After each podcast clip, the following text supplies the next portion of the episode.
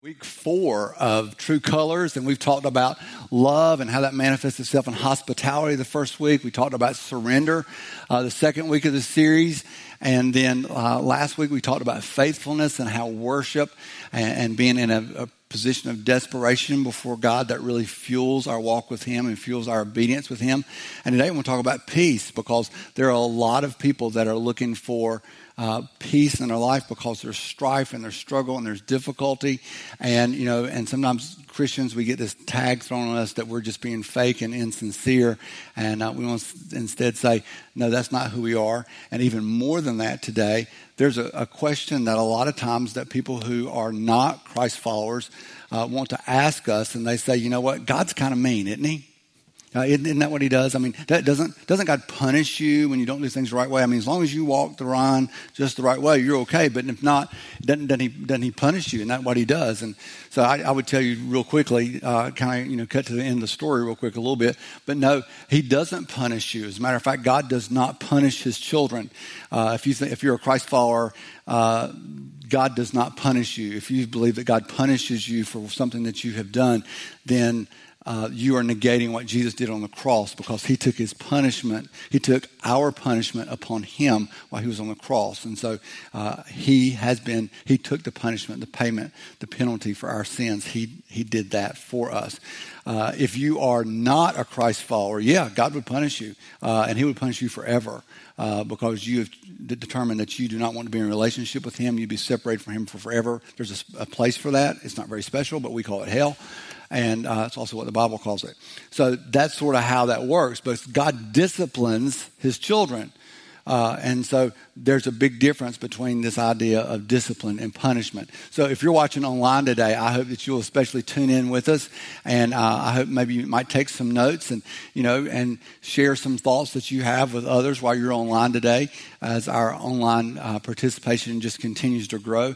Uh, so thanks for being online and watching with us today, and want to uh, again welcome everybody in Lagrange uh, and to what's going on here and in Lagrange today because it's just been a really tremendous day already. So we're excited to see uh, what God is going to continue to do.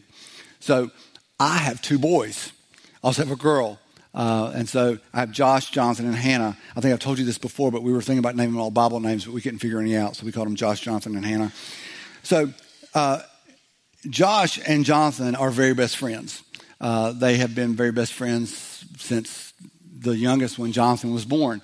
And uh, but they're boys, and so every now and then they like to wrestle a little bit, they like to push around a little bit. So when they were a lot younger, I was at home with them one day, and Lori was not there, and they were just you know arguing with each other and pushing and you know and jabbering each other just a little too much. And I said, "Enough, just enough."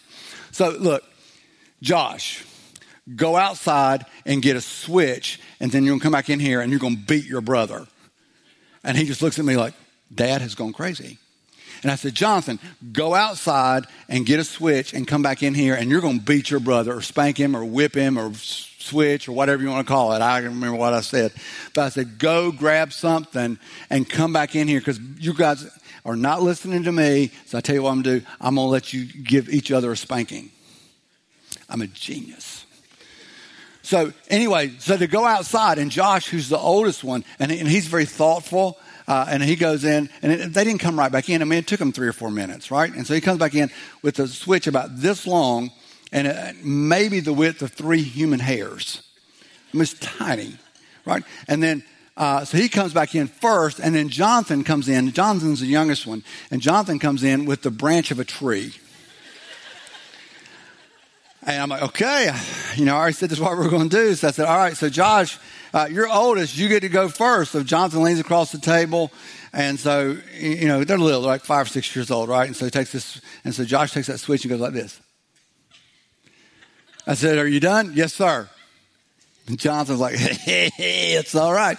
And so I'm thinking, this is all good because Jonathan is learning something here. And so Jonathan goes over, I said, it's your turn now. So he says, all right. So he goes over and picks up that tree branch. I'm thinking, this is going to be great. And, but he is, I mean, he's swinging for the fence. And I'm like, I'm like, you are done. And uh, so, you know, a whole different deal. You know, this sounds kind of crazy. Dad's lost his mind. You know, they come home. You know, Lori gets home later. She says, uh, So what happened with the boys today? Well, let me tell you a story. you know, sometimes you tell your wife something and she doesn't say anything. She just kind of looks off in the distance, looks out the window or something. And, you know, she's sitting there thinking, Why did I marry him? Why did I marry him? So she never said anything. I shouldn't have done anything. But anyway, I, I kind of figured that's what she was thinking. And, and so, so sometimes uh, you, uh, a dad does something that in, the, in, that moment doesn't seem to make any sense. But see, I was much more concerned not about making them to be great five, six, seven year olds, but to make them really good 35, 45, 55, 65 year olds. Uh, and so a lot of things I did parenting wise was not trying to do right then, but was trying to do later on, accomplish something for later on. And a lot of times, God does something and we, it doesn't make sense to us at first, but you realize, oh, this is what he was trying to accomplish. Oh, I get it. And you begin to understand it makes sense just a little bit. So maybe you remember, but at one point in history, uh, the Jews, the Israelites, the children of Israel, they were slaves in Egypt. They were slaves in Egypt for 400 years. Moses comes along and says, I tell you what, God says, I want you to lead them out of Egypt. And so Moses says, okay. And so they leave out of Egypt. And there's a lot more to the story than this, but I'm just kind of setting context this morning, right? So they get out of Egypt. They get to the edge of the Red Sea. Pharaoh's army has changed his mind, and so they were coming after the Israelites to capture them and take them back to Israel, which was no small feat because there's about a million Israelites, we think, at this point in history. And so they're, they're standing at the edge of the Red Sea. There's a wall of fire behind them that God has caused to rise up so that the Pharaoh's army cannot come and get the children of Israel, the Jewish people. And but there's the Red Sea in front of them, like, oh, what do we do? What do we do? What do we do? And so Moses is standing right there at the front of the line and against the edge of the Red Sea, and he says, Lord God, what should we do? And God says, Part the water. And Moses goes, Excuse me? Do what? Part the water. And so Joshua is right there beside Moses and says, So you've been praying, so what's God say to do? He says, He says, Part the water. Do the what? Part the water. He wants me to part the water. What does that mean? I don't know. He says, Put my staff up in the air. So, you know, so Moses puts the staff up in the air, the water begins to part. And they go, We should walk. Let's go. So they go walking through, right? And they're, you know, and it's great. They're walking through. The water had been, had been, had been wet. Now it's dry land. They're walking through. They get to the other side. All of the Israelites get out of the Red Sea, and then the water collapses. Pharaoh's army drowned, dead, finished, kaput, floating. I mean, that's amazing. They've been delivered from 400 years of slavery. They're set free. They see this huge victory that's been given to them by the hand of the Lord. And then Moses says, Let's go to the promised land. They go, Yeah, let's go to the promised land. And they said, But wait, wait, wait, wait. We should send some spies first. And so they find a dozen guys and they send these spies into the promised land and say, go check it out and then come back and give us a report. So they check it out and come back, and 10 of them come back and say, we shouldn't go in there. Two of them say, yeah, we should go, we should go, we should go. Joshua and Caleb. So we should go in. But they said, no, no, no, no, no. And so they listen to these 10 guys. And so they're at this place called Kadesh Barnea, and they decide to be disobedient to the Lord. And so they walk away from God. And God says, listen, if you're going to walk away from me, if you're going to ignore me, I need to teach you something because I love you so much. And I'm willing to be very patient and teach you. If you don't listen to me the first time, I will tell you over and over and over again because I love you so much. And he says, but here's what's going to happen. I can see the obstinance and the stubbornness in your hearts. And so what's going to happen is that you are going to be in the desert for 40 years. And they're like, really? Really? And so that's what happens. They're in the desert for 40 years. And so then it's year 39. They've been in the desert for 39 years, waiting to go in the promised land. And they get to the edge of the promised land. They're right there, year 39. They can see it where they're going. That's where we're going to pick it up in Numbers chapter 21, beginning in verse 1. It says, When the Canaanite, the king of Arad, who lived in the Negeb, heard that Israel was coming by the way of Atharim, he fought against Israel and took some of them captive. And that's Negeb, that's the word for the desert uh, in, uh, uh, in Israel. And then it says, And Israel vowed a vow to the Lord and said, if you will indeed give this people into my hand, then I will devote their cities to destruction. He says, Look, instead of going, he says, here's what we'll do. Instead of going in there and looting these people after we defeat them, we're just going to destroy the cities, we're going to conquer the people, and we're going to move on. Because God said, Look, I don't want you doing all this other stuff. Don't loot them and take all their stuff. Just go in there and conquer them. That's what I want you to do. And so they said, This is what we'll do, Lord. Uh, we'll just go in and we'll conquer the cities. And the Lord, it says, heeded the voice of Israel and gave over the Canaanites, those are the inhabitants of the promised land, and they devoted them and their cities to destruction. They did what they said they were going to do. And so the name of the place was called Hormah. Now, this is really important. That's why I've got it underlined. Uh, the name of this place was called Hormah because 39 years earlier, after they've come out of the Red Sea and they make the decision that, you know, we don't need God, we can do this on our own. And they turn their backs on God for the first time, they were at Hormah. That's where it started. They said, We don't need God, we don't need you, we can do this on our own. And so you kind of flip around a little bit in Numbers, and I'm going to show you how all this comes about. So, Numbers chapter 14, verse 44, it says, But they presumed to go up to the heights of the hill country and so this is where all this started. And they said, you know what? We're going to do our own battles and do our own thing. We don't need you, God. And so Moses said, no, no, no, no, no. We shouldn't do this. You're not listening. We're not being obedient to God. And they said, and so they said, we're going anyway. And when they would go into battle, they'd take the Ark of Covenant with them, but they didn't take the Ark of the Covenant with them this time, so they didn't have God's presence with them, and they didn't have Moses with them. Because it says, although neither the Ark of the Covenant of the Lord nor Moses departed out of the camp, Moses said, Listen, if you're going to go do this, you're outside of God's will. I, I can't stop you, but I'm not going with you. It says, Then the Amalekites and the Canaanites who lived in that hill country came down and defeated them and pursued them even to Hormah. So this is where everything started. It started right there, and so now it's they're uh, and now that it's 39 years later, they're back at the same place. And you know, and, and, and maybe you've had some past places uh, of defeat. Uh, maybe you've had some, uh, but uh, you know, where you can think back, wow, I wish I hadn't done it that way. I wish I had reconsidered. I wish I hadn't said what I said to her. I wish I hadn't been so arrogant. I wish I hadn't taken something that wasn't mine. Uh, I, I, wish I, I, had responded differently. You may have something like that's happened sometime in your past, but now you say, well, look, I see how God has been really good to me. And, and so, uh, you know, so it's 39 years later, and so the people of Israel going, okay, well, I, I remember we, we, that was a bad idea, but I, I, remember um, that what I should do is I should trust the Lord. So we go back to, to Numbers chapter 21, verse 4.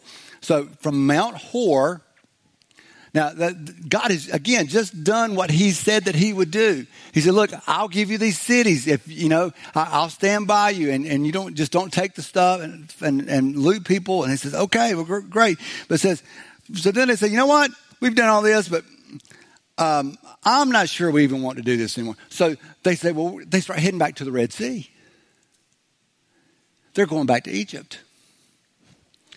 And he says that they're going to go around the land of Edom. Now, what does that mean?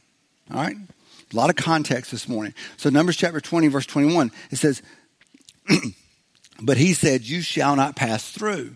Now, who's this? This is the king of Edom. Because what Moses said was, look, we want to go through the promised land. It's right over there. We can see it. We just want to go through there. We just let us go through. And he says, no, I'm not going to let you go through. And, and Edom came out against them with a large army and with a strong force. Thus, Edom refused to give Israel passage through his territory, so Israel turned away from him. And like, well, look, if we can't go through, we can't defeat him. Tell you what, we're just going home. We're going back to Egypt. This is dumb. Uh, and they've just totally lost their senses. So, back in Numbers 21, so the people became impatient on the way. But he's, um, and the people spoke against God and against Moses. Why have you brought us up out of Egypt to die in the wilderness? For there's no food and no water, and we loathe this worthless food. I mean, they're tired of it they start whining and going, God, what are you doing? That's the, here's the deal. This is what's so ludicrous to me is that God is providing for them, feeding them. Remember, this is an ancient civilization, feeding them every single day, a million people. Manna every day. Quail in the evening. Now, and I know some of you are thinking this is like Bubba Gump manna, right? Uh, we got fried manna. Uh, we got boiled manna. Uh, we got sautéed manna. Uh, we got uh, we, we, we got we got fricasseed manna. Uh, we we got we got manna bread. We got we got manna pudding. Um, and, and like I mean, it just goes on and like how many times can I can I come over a way to eat eat manna? And they're like, we, we're just tired of it. I'm so. It says we loathe, we hate this worthless food right? And they're just griping and complaining. And you know, and here's the thing is that is that when you start griping and complaining against God you, you, and, and you ignore God, what does God do? Because God's got a track record, right? Because, I mean, this is the eighth time that they have kind of risen up against God and go, yeah, so tired of you and we don't like you and you're not doing what we wanted you to do and you're not meeting our schedule and you're not meeting our demands and you're not taking care of us and and, I, and this food I'm tired of it. You know could we have something else? You know I mean in the ancient world just to have food was huge. Uh, but we're tired of this food and and we're tired of, of all these things and I'm just sick and tired of it. And, and of course you know because you know what God's going to do. You know what God's going to do, right? I mean, you know what the next verse is. Because when you get angry at God, you know what happens. Then the Lord sent fiery serpents among the people, and they bit the people so that the mean people of Israel died. See, you weren't expecting that, were you? You were thinking, oh, so here's what he's going to do. And then God said, oh, I'm so sorry. So I'm tired of you having manna. So how about you get some filet mignon twice a week? How about I arrange for some lobsters for you? Right? Because, you know, you don't think, oh, and God sent fiery serpents and they bit them and they died. Like, oh, God, that's awful. You know, we, we, are, that never, if you ever went to vacation Bible school when you were little and they had those little, you know, little story time, or you went to like a, a, a children's church or something, you know, and it had somebody who was teaching, said, so children, let me tell you, we love Jesus, don't we? Yes, ma'am. And we love God, don't we? Yes, ma'am. And, and, but, what happens? What happens when you complain about God or you ignore God? What happens? And it goes, We don't know, teacher. God sends fiery snakes and they kill you. we are not teaching that at Crest Kids this morning. Somebody's like, shh. I was getting a little nervous. Right, but, but no, that, that, that's what's going on there, right? That nobody thinks, oh, that's what's going to happen. But see, because God has been so gracious and so merciful. And so now he says, Arthur, what's up with this? And, and he says, and he, he sends these, these, these fiery serpents because that doesn't seem very loving. I mean, eh, you know, nobody starts walking around, Hey, you know, uh, there's a book in the Bible called Lamentations about, you know, when somebody's kind of bothered with God, and about half the Psalms are Psalms of lament where people are angry at God, but it never says that then God killed them. And but see, the thing is, the, sometimes the people that you know who are far from God, who are not Christ followers, they say, "See, see, right there, right there. If I don't do things exactly the way God wants me to do, He'll kill me, or I'll go bankrupt." Or one of my kids will get sick, or there'll be some problem that I've never had before will suddenly be a real problem for me, and my, my car won't be able to run. Uh, I was making all kinds of advances at work, and now I may lose my job. See, people who are far from God, that's what they start thinking. So if I don't act a certain way and do things a certain way, then God's going to mess up my life. So in, in those moments, God doesn't necessarily seem very loving. And that's the tension that people who are far from God sort of wrestle with. And so the people, of course, they're scared to death. I mean, right? And they say, Moses, do something. Moses, Moses, Moses, Moses, do something. And so they, they, the people came to Moses in verse 7 and said, We have sinned, for we have spoken against the Lord and against you. So, I mean, that's, that's huge. They didn't say, Listen, we messed up, we made a mistake. They said, We have sinned. That, that's where it starts with returning to the Lord as you acknowledge who you are and what you have done, and you don't blame somebody else. You say, It was me. I, I have sinned. He says, If we have spoken against the Lord and against you, pray to the Lord that he take away the serpents from us. And so Moses said, Okay, I'll pray for you. So Moses prayed for the people. And, and so God uses this event to make people turn around. You know, I, I, and snakes are kind of scary kind of things, right? I remember I was a little boy the first time I saw a snake at my parents' house, and I saw it and turned and ran back to the house because I thought this is terrible. I mean, I thought it was the, you know, the end of life as I knew it. Um, and yeah, it causes you to turn around. So, so would God do something to cause us to turn around that would seem to be very extreme? Yeah. You know why? Because he loves you so much. Because sometimes he's got to get your attention. And you kind of be going, yeah, but, yeah, but, yeah, but. And he goes, listen. Not because he wants to hurt you, because he loves you so much. He is desperate to get your attention. And so he prays, and it says, And the Lord said to Moses, Make a fiery serpent and set it on a pole, and everyone who is bitten when he sees it shall live. So Moses made a bronze serpent and set it on a pole, and if a serpent bit anyone, he would look at the bronze serpent and live.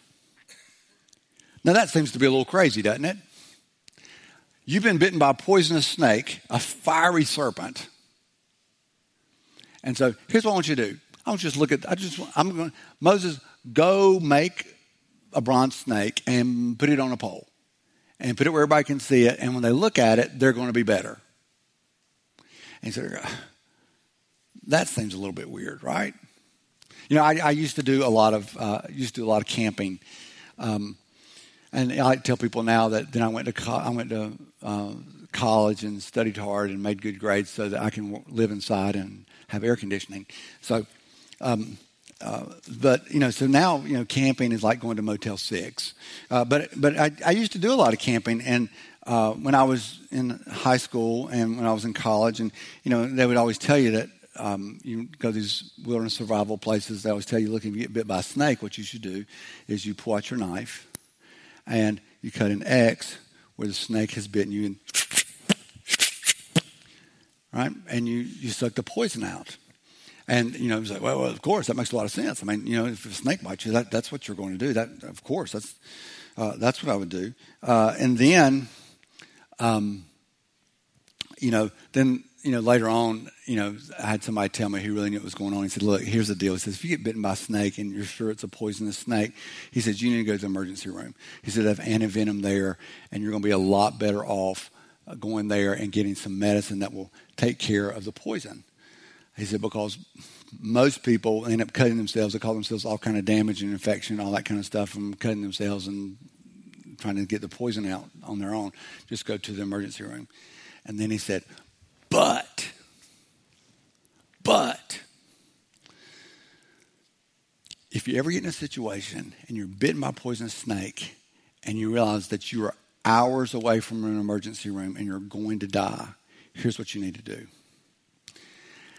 He said, look around and find a stick. And, and take that stick and then look around and then find like a piece of string or some uh, aluminum foil or like a gum wrapper or something and twist it into the shape of a snake and attach it to that pole and look at it, that stick with the, the aluminum foil snake you made on, and you'll be better. Everybody going, no. Nobody does that. That's a doofus kind of move. That, that, who would do that? that? That's that's dumb, right? So, so, so to understand what God is doing in a difficult situation where God has allowed something into your life that's hard, and He's trying to get your attention, uh, you, you have to understand that that He is your Father. Now, now, here's the thing: is a lot of us have fathers that we're like, ah, oh, my father. Right? So, no, keep this in mind real quickly. Your Heavenly Father is perfect. You know, in the Lord's Prayer it says, Our Father who art in heaven. Father, that's the word Abba. There's nothing significant about that word. That's like the very first words in, in Hebrew that come out of a baby's mouth. In English, it's dada, dada, dada.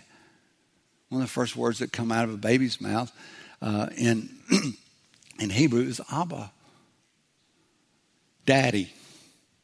Oh, it's, it's that little kid sitting there going, and sees his dad walking in the door, Abba, Abba, Abba, Abba, Abba, Abba, Abba, Abba, Abba. Right? And, and so, and, and Abba, Daddy, comes over and picks him up, and woo, and he loves it because he's been waiting on his father to get home all day. And so, it, That's what we're talking about. A Heavenly Father, intimate relationship. So, a great dad, a great father, number one, will look at the big picture.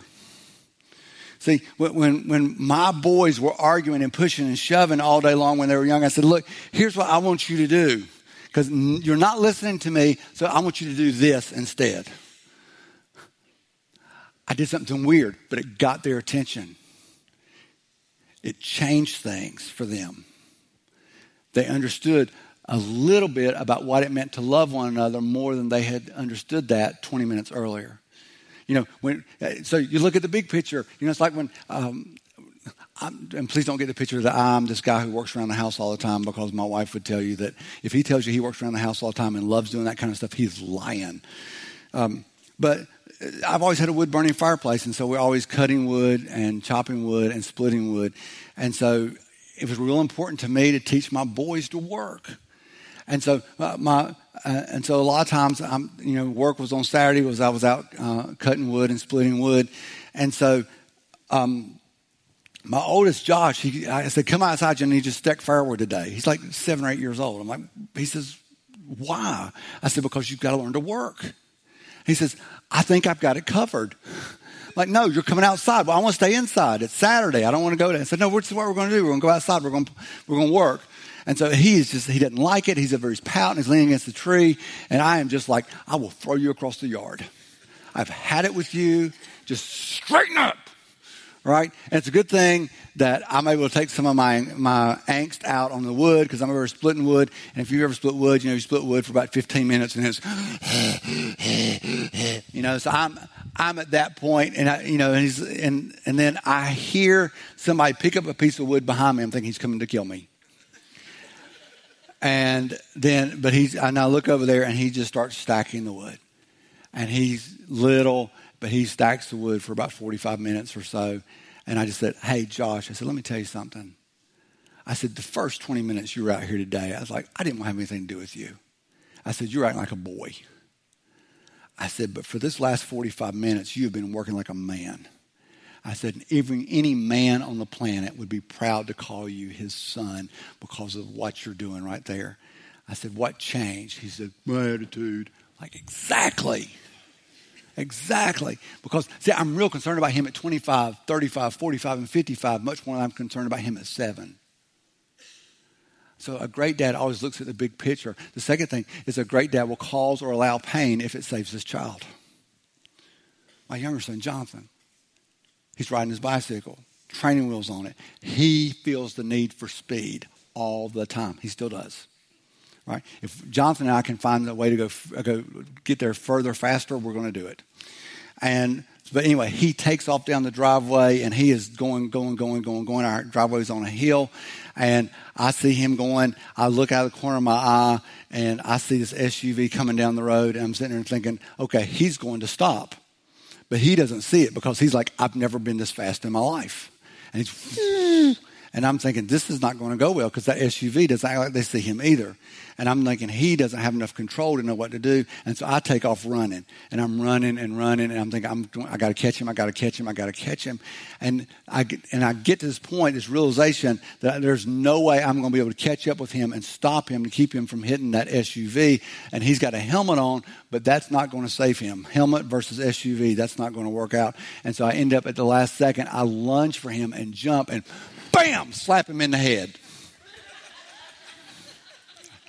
He said, What are you doing? I said, I'm saving your life. I said, I just rode through a rose bush for you. Why did you knock me off my bike? Why did you hit me? Because he was just so mad. I'm like, I'm saving your life. Right? So, am I going to do that? Am I going to knock my kid off his bike and scrape up his arm to save his life? Absolutely. Absolutely, I'm going to do that. A great dad will protect the relationship that he has with his children.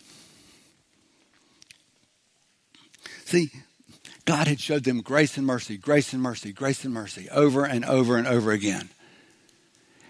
And they don't get it. And he says, Okay, I'm going to get your attention. Eight times he's been merciful. Ninth time, snakes. It changes, it's different. He said, I got to get your attention. They were about to head back to Egypt. He was going to lose them. After 39 years of being patient, they're like, you know what? We don't want you. We want to go back to Egypt. He was about to lose them. So, would he do something that seems a little out of character to get their attention because he loves them so much and he wants the very best for them? Absolutely. Absolutely. Because if they turn their backs on God at that point, they lose eternity. You know, and, and, and most children never think that dad is fair if short term happiness is their goal, right? If you ever had one of your kids when you grounded them after a week, they come and say, Hey, you know what? What I did last week, that was really bad. I need to be grounded for another week.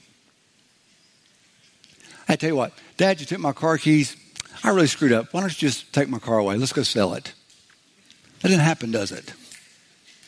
It's because it's not fair. My other friend, he gets to do this. Why don't, how come I don't get to, how come I don't get to stay out late? Why, why, why do I get this discipline and my, my friends don't? I mean, what, what, what, what, what, what, what? No, see, we never, in that moment, we never think it's the fair thing. We, we, we never see discipline as a blessing. Let, let me show you this from Hebrews chapter 12. It says, In your struggle against sin, you have not yet resisted to the point of shedding your blood. And have you forgotten the exhortation that addresses you as sons? He says, My son, do not regard lightly the discipline of the Lord, nor be weary when reproved by him, for the Lord disciplines the one he loves and chastises every son whom he receives. So if God loves you, he disciplines you. If, God, if you are never disciplined by God, maybe you don't have a relationship with him. It is for discipline that you have to endure. God is treating you as sons. For what son is there whom his father does not discipline? If you didn't love your kids, you wouldn't discipline them, would you? If you didn't care about them, you let them do whatever they wanted to do. If you are left without discipline in which all have participated, then you are illegitimate children and not sons. Besides this, we have had earthly fathers who disciplined us and we respected them. Shall we not much more be subject to the Father of spirits and live? For they disciplined us for a short time as it seemed best to them, but he disciplines us for our good that we may share his holiness. For the moment, for the moment, in that second, all discipline seems painful in that moment. You're like, this is not fun. It seems painful rather than pleasant, but later, but later, later on, doesn't make sense at the time, but later on it yields the peaceful fruit of righteousness to those who have been trained by it. It didn't make any sense, but God wanted to save them. God wanted to change them. Didn't make any sense because He loved them so much. And so the truth is, is there are some things that only the Father can fix. Uh, some things that you can't fix on your own. So God says, "Hey Moses, I want you to go make a bronze pole, and I want you to put a snake on it. That's what I want you to do." And see, in the Bible, bronze represents judgment. So in the tabernacle, the tent of meeting, the, the animals would be sacrificed on a bronze altar because bronze had to be uh, heated up and melted, and so it got all the impurities out of it. So it's, it's symbolic of judgment. Uh, snakes are symbolic of, of, evil. And almost everywhere in the Bible where snakes are referred to is always something evil. Uh, and, you know, and you say, well, are all snakes evil? Well, no. And because you're asking that because you have a snake. And I just say you're weird. Um, so, so, so here's the deal. Um, Moses says, "All right, so I um, so I prayed, and uh, God told me to make a, uh, a bronze pole, and so I, I made this uh, this this bronze pole, and and He said uh, uh, put a, uh, um, um, um, a bronze a bronze snake on it, and so um, if you look at it, you'll live. So I'm just going to leave this right here. I'm going back in my tent. Shalom, shalom. Really? I'm, I, am about to die. My leg is swollen like a self rising biscuit, and, and, you want me to come over here and just look at this, right? Yeah, that's, uh, that's what God said to do. He said, if you'll look at it, that, that, that you'll be saved. And see, and, and this doesn't make any sense. But see, what he says is that, look, you have an evil in you, a poison in you, and you need it out. And God says, the way to get the poison out is to place your faith in me. Trust me by looking here. See, where there's judgment and evil, there's going to be hope and peace because I'll provide for you a way out. I'll provide a way of healing for you. Just look. Just trust. And so let's tie all this together. So over in John chapter 3, it says, And as Moses lifted up the serpent in the wilderness, so must the Son of Man be lifted up. Okay? And then it says that whoever believes in him may have eternal life. And then the next verse, you're very familiar with. For God so loved the world, that he gave his only Son, that whoever believes in him should not perish, but have eternal life. For God did not send his Son into the world to condemn the world, but in order that the world might be saved through him. And so, say, Arthur, what's going on with this? Maybe you've, maybe you've seen, have you ever seen this symbol before? The snake on a stick, you ever seen anywhere before? Seen on ambulances, right? Right, looks like this. You ever seen that before? Snake on a stick? It's called the rod of Asclepius. Asclepius was a demigod, half son of Apollo, half son of man and he supposedly had the, the power of healing. You say, Arthur, that is so cool. God told Moses to put a snake on a stick so that we would have a symbol for ambulances. That's amazing. No, no, no. That's not it. Asclepius was said to have the power of healing, so he actually he ripped this off from Moses. But see, what, what happened is that 1,400 years later, is that God sent his son, Jesus. Knowing that we had a poison in us called sin. And that poison in us called sin, he said, I've got the cure for it. You see, we don't know that it looked like this. I always have kind of wondered if it looked like that.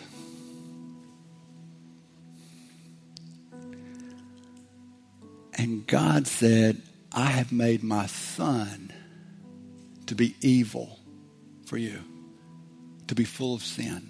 Because the Bible says that all the sin of the world past, present, and future, was heaped on Jesus when he was on the cross.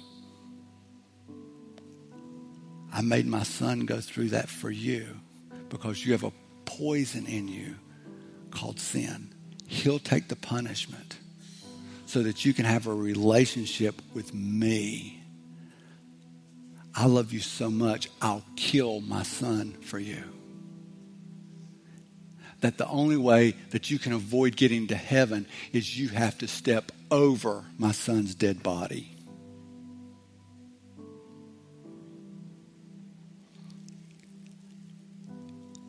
I'll enact judgment on my son so that I don't have to enact it on you. Now that sounds weird, doesn't it? Even the Bible talks about that. In, in 1 Corinthians 1.18 it says, uh, For the word of the cross is folly to those who are perishing. But to those who are being saved is the power of God. And for those of you who have a relationship with God through his son Jesus, you like, wow, yes, I know that Jesus changed me and saved me. Because there's a huge difference between believing in the truth and trusting in the truth. And there are people in this room, you believe the story. You believe Jesus lived a sinless life, that Jesus was crucified for your sin, and even that he rose again. You believe it. You do. But you don't trust it. You've never really given him your life. But you kid today, you could find the cure for what you're looking for the peace that you're missing, you could find in a relationship with Jesus.